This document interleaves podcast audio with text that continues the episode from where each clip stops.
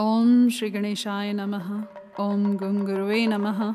ओम नमः शिवाय। शिवजी सदा सहाय। रुद्र संगीता पार्वती खंड, अध्याय 31 देवताओं के अनुरोध से वैष्णव ब्राह्मण के वेश में शिवजी का हिमवान के घर जाना और शिव की निंदा करके पार्वती का विवाह उनके साथ न करने को कहना। ब्रह्मा जी कहते हैं, नारद मेना और हिमवान की भगवान शिव के प्रति उच्च कोटि की अनन्य भक्ति देख इंद्र आदि सब देवता परस्पर विचार करने लगे। तदंतर गुरु बृहस्पति और ब्रह्मा जी की सम्मति के अनुसार सभी मुख्य देवताओं ने शिवजी के पास जाकर उनको प्रणाम किया और वे हाथ जोड़कर उनकी स्तुति करने लगे। देवता बोले देव देव महादेव, करुणाकर, शंकर हम आपकी शरण में आए हैं। कृपा कीजिए। आपको नमस्कार है, स्वामिन। आप भक्त वत्सल होने के कारण सदा भक्तों के कार्य सिद्ध करते हैं।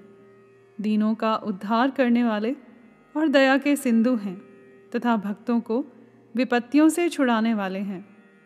इस प्रकार महेश्वर की स्तुति करके इंद्र सहित संपूर्ण देवताओं ने मेना और हिमवान की अनन्य शिव भक्ति के विषय में सारी बातें आदरपूर्वक बताई। देवताओं की वह बात सुनकर महेश्वर ने उनकी प्रार्थना स्वीकार कर ली और हँसते हुए उन्हें आश्वासन देकर विदा किया। तब सब देवता अपना कार्य सिद्ध हुआ मानकर भगवान सदाशिव की प्रशंसा करते हुए शीघ्र अपने घर को लौटकर प्रसन्नता का अनुभव करने लगे। तदंतर भक्त वत्सल महेश्वर भगवान शंभु जो माया के स्वामी हैं, निर्विकार चित्त से, शैलराज के यहाँ गए। उस समय गिरिराज हिमवान सभा भवन में बंधु वर्ग से घिरे हुए पार्वती सहित प्रसन्नतापूर्वक बैठे थे। इसी अवसर पर वहाँ सदाशिव ने पदार्पण किया। वे हाथ में दंड, छत्र, शरीर पर दिव्य वस्त्र, ललाट में उज्ज्वल तिलक, एक हाथ में स्फटिक की माला और गले में शालग्राम धारण किए भक्तिपूर्वक हरि नाम का जप कर रहे थे और देखने में साधु वेशधारी ब्राह्मण जान पड़ते थे। उन्हें आया देख सपरिवार हिमवान उठकर खड़े हो गए। उन्होंने उन अपूर्व अतिथि देवता को भूतल पर दंड के समान पढ़कर भक्ति भाव से साष्टांग प्रणाम किया। देवी पार्वती ब्राह्मण रूपधारी प्राणेश्वर शिव को पहचान गई थी। अतः उन्होंने भी उनको मस्तक झुकाया और मन ही मन बड़ी प्रसन्नता के साथ उनकी स्तुति की। ब्राह्मण रूपधारी शिव ने उन सबको प्रेम पूर्वक आशीर्वाद दिया। किंतु शिवा को सबसे अधिक मनोवांछित शुभाशीर्वाद प्रदान किया। शैलाधिराज हिमवान ने बड़े आदर से उन्हें मधुपर्क आदि पूजन सामग्री भेंट की और ब्राह्मण ने बड़ी प्रसन्नता के साथ वह सब ग्रहण किया। तत्पश्चात गिरी श्रेष्ठ हिमाचल ने उनका कुशल समाचार पूछा, मुने, अत्यंत प्रीतिपूर्वक उन द्विजराज की विधिवत पूजा करके शैलराज ने पूछा, आप कौन हैं? तब उन ब्राह्मण शिरोमणि ने गिरिराज से शीघ्र ही आदरपूर्वक कहा। वे श्रेष्ठ ब्राह्मण बोले गिरी श्रेष्ठ मैं उत्तम विद्वान वैष्णव ब्राह्मण हूँ और ज्योतिषी की वृत्ति का आश्रय लेकर भूतल पर भ्रमण करता रहता हूँ।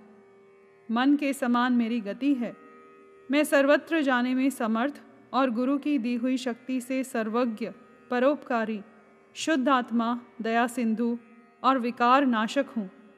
मुझे ज्ञात हुआ है कि तुम अपनी इस लक्ष्मी सरीखी सुंदर रूप वाली दिव्य सुलक्षणा अपनी पुत्री को एक आश्रय रहित, असंग, कुरूप और गुणहीन वर महादेव जी के हाथ में देना चाहते हो।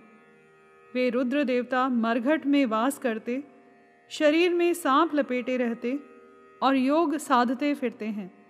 उनके पास पहनने के लिए एक वस्त्र भी नहीं है। वैसे ही नंग धड़ंग घूमते हैं, आभूषण की जगह सर्प धारण करते हैं। उनके कुल का नाम आज तक किसी को ज्ञात नहीं हुआ। वे कुपात्र और कुशील हैं। स्वभावतः विहार से दूर रहते हैं, सारे शरीर में भस्म रमाते हैं। क्रोधी और अविवेकी हैं। उनकी अवस्था कितनी है, यह किसी को ज्ञात नहीं। वे अत्यंत कुत्सित जटा का बोझ सदा सिर पर धारण किए रहते हैं। वे भले बुरे सबको आश्रय देने वाले, भ्रमणशील नागहारधारी भिक्षुक कुमार्ग परायण तथा हठ पूर्वक वैदिक मार्ग का त्याग करने वाले हैं। ऐसे आरोग्य वर को आप अपनी बेटी ब्याहना चाहते हैं? अचल राज अवश्य ही आपका यह विचार मंगलदायक नहीं है। नारायण कुल में उत्पन्न ज्ञानियों में श्रेष्ठ गिरिराज, मेरे कथन का मर्म समझो। तुमने जिस पात्र को ढूंढ रखा है, वह इस योग्य नहीं है कि उसके हाथ में पार्वती का हाथ दिया जाए। शैलराज, तुम ही देखो, उनके एक भी भाई बंधु नहीं हैं। तुम तो बड़े बड़े रत्नों की खान हो, किंतु उनके घर में भूजी भाँग भी नहीं है। वे सर्वथा निर्धन हैं। गिरिराज, तुम शीघ्र ही अपने भाई बंधुओं से, मीना देवी से, सभी बेटों से और पंडितों से भी प्रयत्नपूर्वक पूछ लो। किंतु पार्वती से ना पूछना, क्योंकि उन्हें शिव के गुण दोष की परख नहीं है। ब्रह्मा जी कहते हैं, नारद ऐसा कहकर वे ब्राह्मण देवता, जो नाना प्रकार की लीला करने वाले शांत स्वरूप शिव ही थे, शीघ्र खा पीकर आनंद पूर्वक वहाँ से अपने घर को चल दिए। यहाँ पर अध्याय इकतीस समाप्त हुआ। कर्पूर गौरव करुणावतारम संसार सारम भुजगेंद्रहारम सदा वसंतम हृदयारविंदे भवम भवानी सहितम नमामि।